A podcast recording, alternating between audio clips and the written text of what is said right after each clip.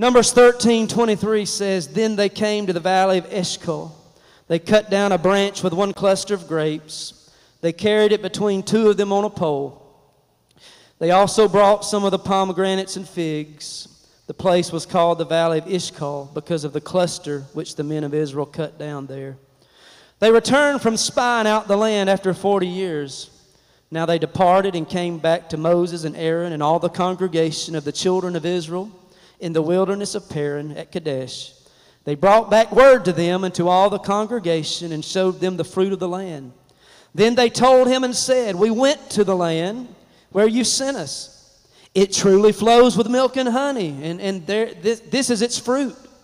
Nevertheless, the people who dwell in the land are strong. The cities are fortified and very large. Moreover, we saw the descendants of Anak there. The Amalekites dwell in the land of the south, the Hittites, the Jebusites, and the Amorites dwell in the mountains, and the Canaanites dwell by the sea among, along the banks of the Jordan. But watch this. Caleb's quieted the people. Calm down. Just calm down, he said. Get quiet just a moment. Be still. Don't get anxious. And he said, Let us go up, watch this, at once. There's an urgent plea there. That's an immediate. Now. And he said, Take possession. Somebody say possession. And then he says, For he encouraged them and he said, For we're all well able to overcome it. And I want to preach for a moment on possess the land. Understand, I'm speaking to you personally today, but I'm also speaking to us as Mount Holly Church, as a ministry. And as we move into this new season and are moving in and moving forward, understand land, the word land in this title and in this scripture it can mean something personal for you. It can mean God's promise for you, God's future, God's destiny, God's favor, God's provision, God's blessing, God's greatness for you personally.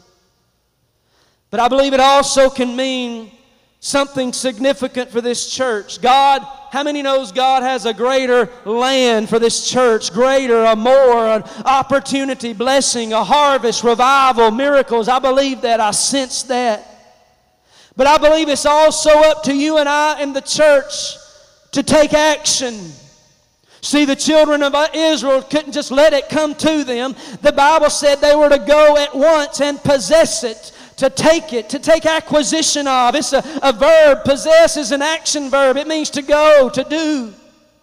And if we want to possess the land personally or for our families, or we want to possess the land for this church, church, we cannot just sit in the chair, on the chair, on the sideline and twiddle our thumbs and, and wait for somebody else to do it or wait for it to slap us on the back of the neck. We've got to get up, roll our sleeves up, and we've got to rise up and do something and take possession. Do I have a witness here today? Come on.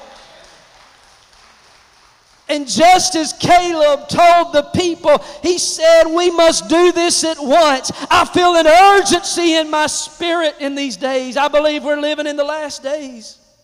And it's time we get down to business. It's time we go and we do. Come on. It's time as we move forward to do. And, and, Caleb said, We must do this at once. We must take possession. And he said, We're well able to do this. And can I report to you today, Mount Holly Church? I feel like Caleb. I believe that Mount Holly Church is positioned right. And we are well able to take the land God has for us. Come on. All we've got to do is rise up and do it. Come on. And understand in the scripture, Moses was the leader of God's people. They had just come out of Egypt. They were headed to Canaan, God's promised land for them.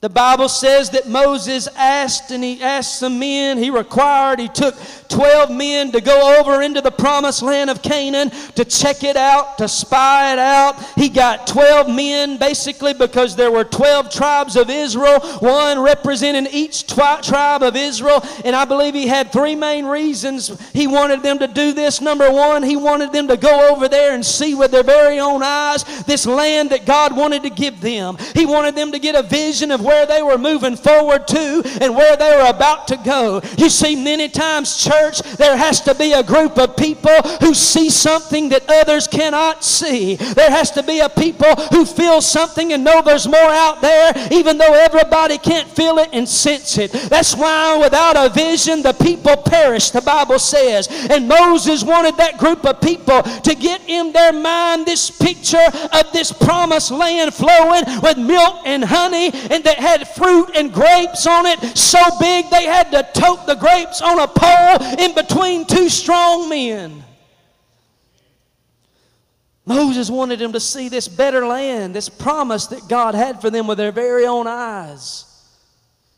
And then he wanted them to go over there and get a taste of the fruit, a taste of the grapes, get an appetizer of just a little bit of this great thing that, that, that, that was in this land they were heading to. That's why they took the grapes, as the Bible says, as I mentioned, and put them on a pole. Uh, one cluster so big it took men with a pole towed it back. See, many times when God is wanting to do something great or take you somewhere great or let you possess something greater or take acquisition, He will give you a small glimpse or snapshot or a small taste of it beforehand. I haven't been to a mall or a food court in quite a while, but I remember when I used to go, one of my favorite things to do was especially to go to the food court. I didn't care so much about the shopping, I liked the food. And I would walk around the food court. How many of you remember a lot of the restaurants there would have somebody walking in the food court with a platter with little pieces of food and toothpicks, and you'd walk by and grab you one, get you a little bite, little taste, little appetizer. You know why they did that? They wasn't doing that just to be nice and kind and sweet. They were doing that because they wanted to give you a little taste and an appetizer of just a little bite of the good food they had on the other side of that counter, on the other side of that counter into that promised land where it was flowing with chicken and, and come on, chocolate chip cookies or whatever it was. And you know what it always did to me? I'd take a bite of a chicken nugget or a bite of this or that. It made me crave and desire. That, that just gave me a little foretaste of something better. And it made me want to go up to the counter and get more. That's what God will do sometimes. He'll come into a service just like this and He'll give us a little taste of His glory and a little taste of this and a little taste. And He'll say, Oh, if you think you like that, come back again. I've got more for you. And I've come to tell you, Mount Holly Church, this has only been a little sampling. This has only been a little appetizer so far of what my God has for his people. And this church, get ready. Because an appetizer is not going to satisfy this pastor. I want the full plate. Anybody with me today? Anybody want more? There's a land God has promised this church and you if we won't quit now. He also wanted them to taste or test, I'm sorry, test how they saw themselves, how they saw the enemy, how they saw God. So he sent them over there to get a, a vision to see with their own eyes. He, he gave them a taste of it and he wanted to test their perception of, of themselves, the enemy and God. Now, understand when they got over there, all 12 of these spies saw exactly the same thing. But they came back, this blows my mind, with a, with a negative, different report, some of them. And when they came back with a different report, 10 of them negative, two positive, God would send 2 million people into the wilderness for 40 years and let them die. Listen, because they had a negative, murmuring attitude. Understand, the giants that they saw in this promised land did not even matter in this story. They were not even supposed to be an issue, a concern. He said, You're going to have the, he's already said, You're going to have the land. God said, This is your land. These giants shouldn't even be an issue.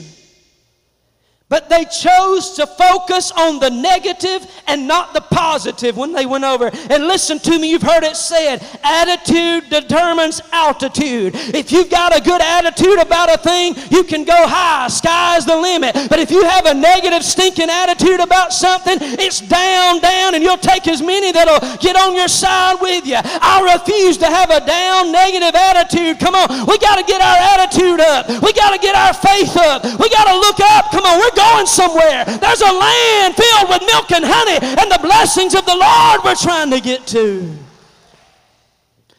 And if we choose to have a negative attitude, God will not use us. He'll look for somebody else. But if you can be a person who sees greatness and potential where others see frustration, God says, that's one I can use, and He'll give you milk and honey and grapes that blow your mind. Understand this morning, all 12 of these men, watch, they went over there, they saw the same thing, and all 12 men had faith. But 10 had faith in the giants, and two had faith in God.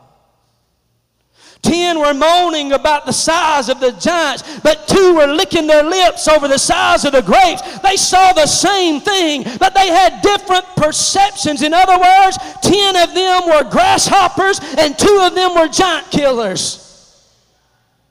And you see, grasshoppers they focus on the problems, and grasshoppers focus on the sickness and the negative report and the defeat. And, and, and the grasshoppers say, It cannot be done. Can I remind you what you're up against? That'll never come to pass. That's a grasshopper mentality. But giant killers see possibilities. They say, It can be done. Come on. Grass, giant killers talk like victors, they talk victory in Jesus. They talk like it's already happened. And I don't know about you, but I I want to be a giant killer for the Lord Jesus Christ, not some measly little old grasshopper.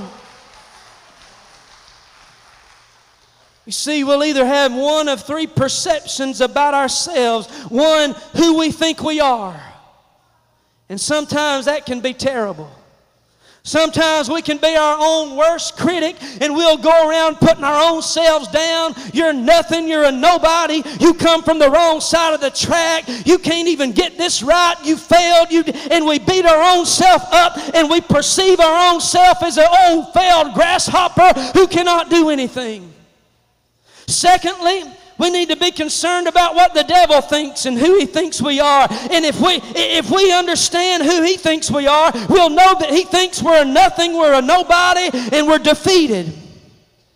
But thirdly, the most important thing we need to be concerned with is what God says we are, who God says we are. And when we ever get a hold of God's perception about us, then we can hold our head back up high. I'm not talking out of arrogance or pride, but I'm talking about holding our head up high and carrying ourselves in a different way, not out of arrogance, but because we know, hey, I'm a child of the Most High King. I've traded in my filthy garments for a robe of righteousness. I've got royal blood flowing through my veins. I'm a somebody in Jesus. Oh, I'm part of a royal priesthood. I'm part, I've been bought and purchased with a price. I'm a victor. I'm more than a conqueror. I have been elected, ordained, and anointed, and hell cannot do one thing about it. I know who I am. I know whose I am. Does anybody believe that today? Give him a shout of praise. I feel the Holy Ghost in in this place.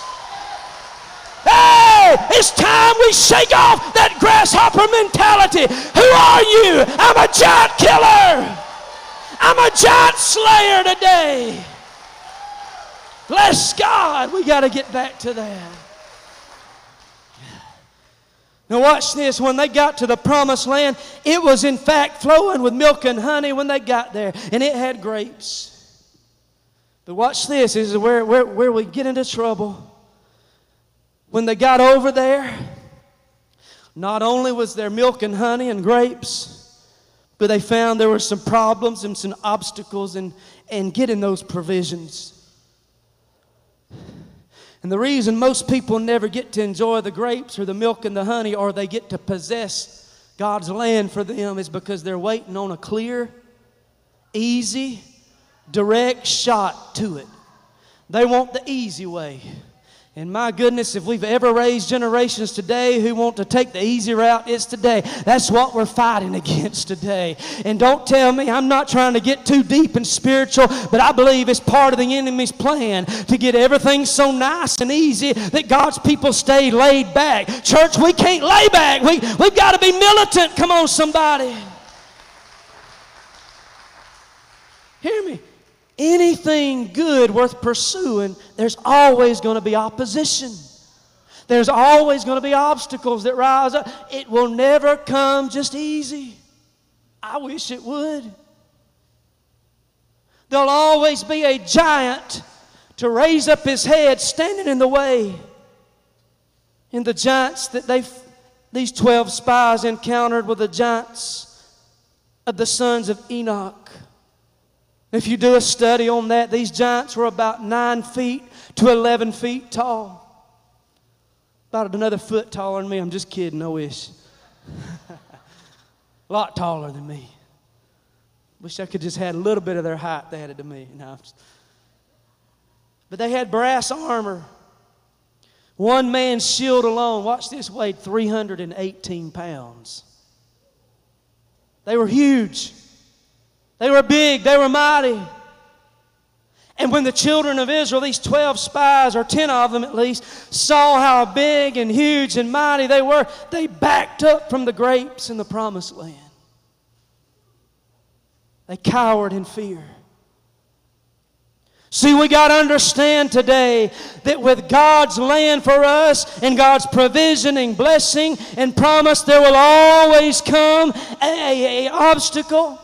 And if you're waiting on everything to be easy or the coast is clear before you go, after the grapes or the milk and honey, where there's no giants and there's no problems, it will never work that way. There's going to be obstacles and giants if you're going to grab hold of the provision. And God will use people and churches who have giants and problems and mountains in their lives, yet yet, yet they see the grapes and they say, We're going for it anyway because we're giant killers, not grasshoppers. See, I'm here to remind us today that He has not given us the spirit of fear, but of power and love and of a sound mind. And there's many of you in this room today, God has made you a promise. He's told you that you can have this, and He wants to bless you with this, and He wants to heal you. And the, the, this word is full of promises that are yes and amen. Wonderful promises.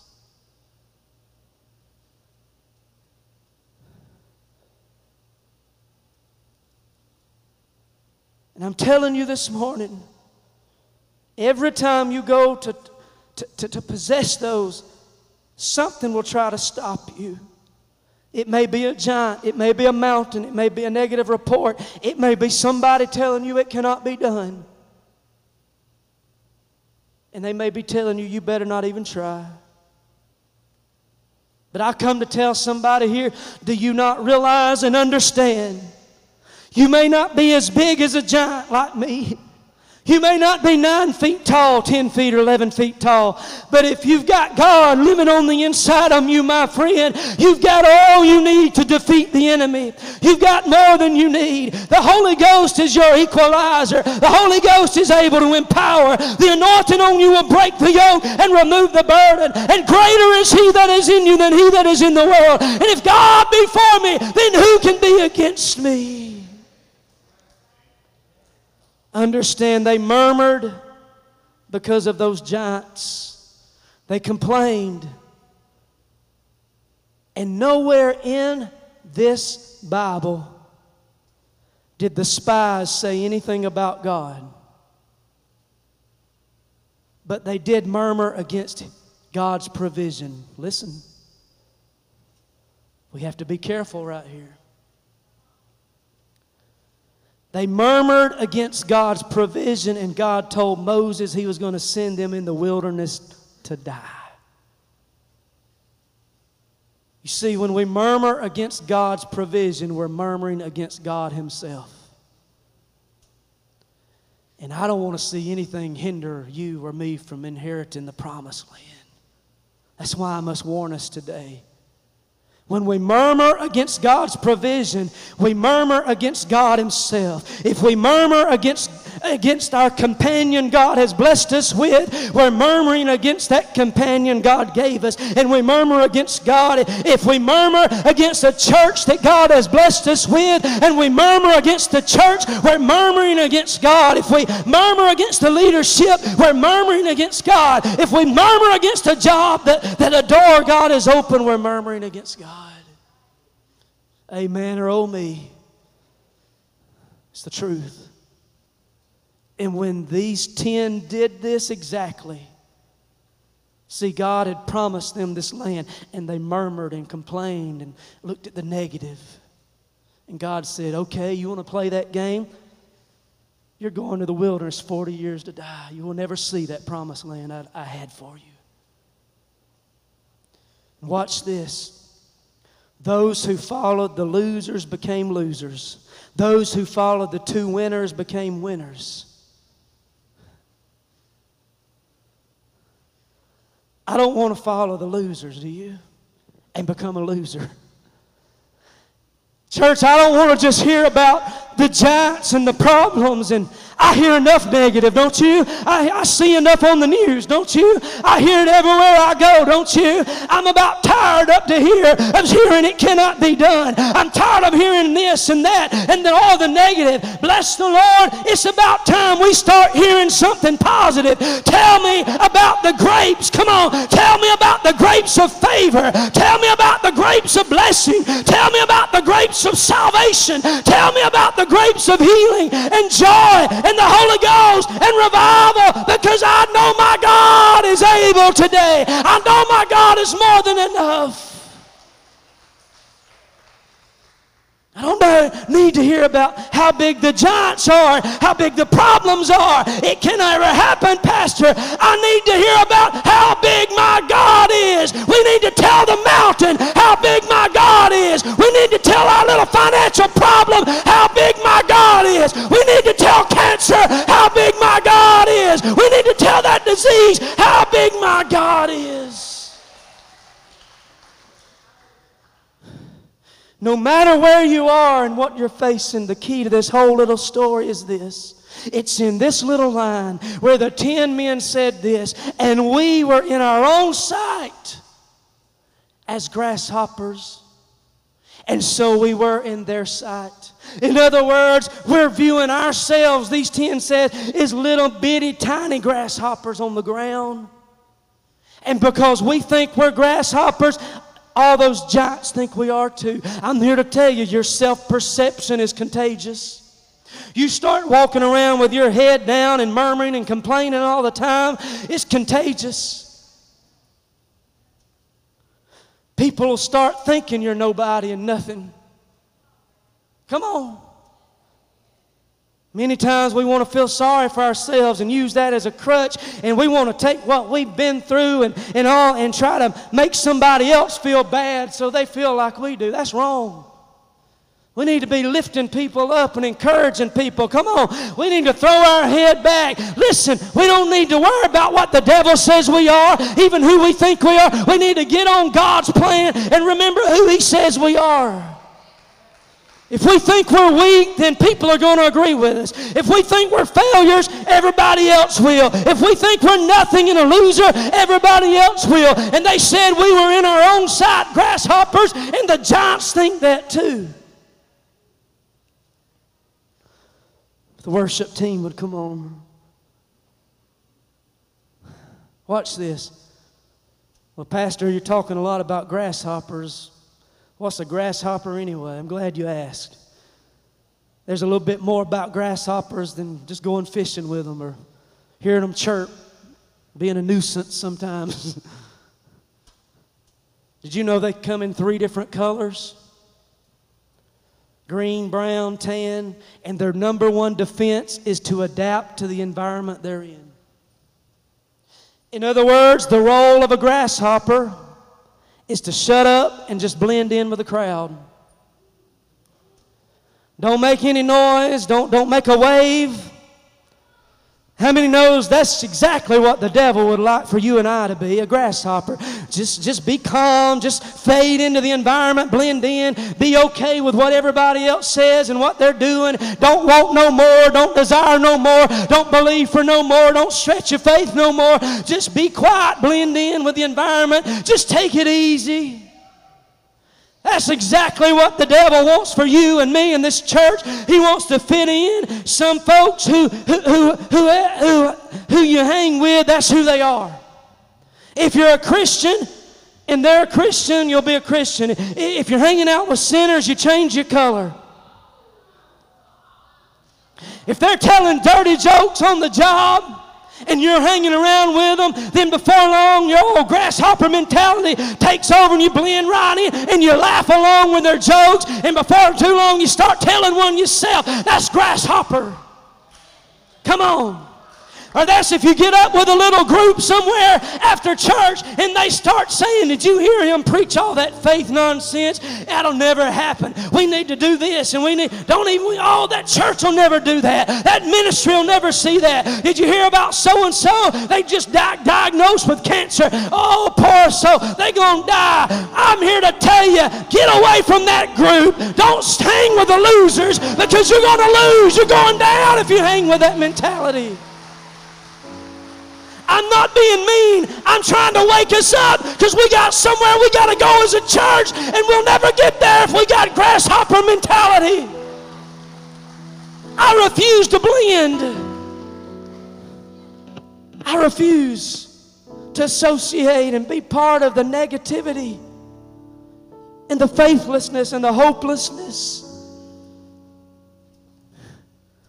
Giant killers go against the grain. Giant killers stand up against the majority reports. Giant killers are Joshua and Caleb speaking up, saying, We are well able to do this. It's not easy, it's not fun being in the minority. I'm telling you, God is wanting to do something. Hallelujah. Help me preach and look at somebody and say, Are you a grasshopper or are you a giant killer? Another thing about the grasshopper is they have wings, but watch this, they can't fly. All they can do is hop. Got wings, but they usually can't even fly. I thought maybe they flapped their wings to make all that noise, but as I read, they rubbed their legs together some way to do that, not even their wings. A grasshopper can jump 20 times his body size, but he still can't fly. Just hop. They hop from here to there to there, from this relationship to that, to this, that, to that door, to this door, this belief to that belief, from this crowd to that crowd. They, they, they hop from this decision to that decision. Come on, we gotta, gotta get rid of that grasshopper mentality. We gotta get some roots dug in the ground so we can grow. Can only get so far, and then they come back down. Somebody offends them. They're doing good, and somebody offends them, and then they come back down. Hop up, but come back down. That's grasshopper mentality. But Joshua and Caleb understood the devil's devices and tricks, and Joshua and Caleb had boldness and confidence. And how many know today we need boldness if we ever needed it in the church? Come on. We need confidence. Thank God for the Holy Ghost. Thank God I've got the Holy Ghost. Anybody thankful for the Holy Ghost? I refuse to be a grasshopper. And if you've got the Holy Ghost, you can feel a giant killing anointing come on you. And the greater the giant, the greater the anointing that says, We are well able, we're well able to possess this land. And it's time to get confident and bold and declare, My days of being a grasshopper are over. I've got wings, but they're eagle wings. I'm not a hopper, I'm a flyer, praise God. So, how many of you are a grasshopper or a giant killer?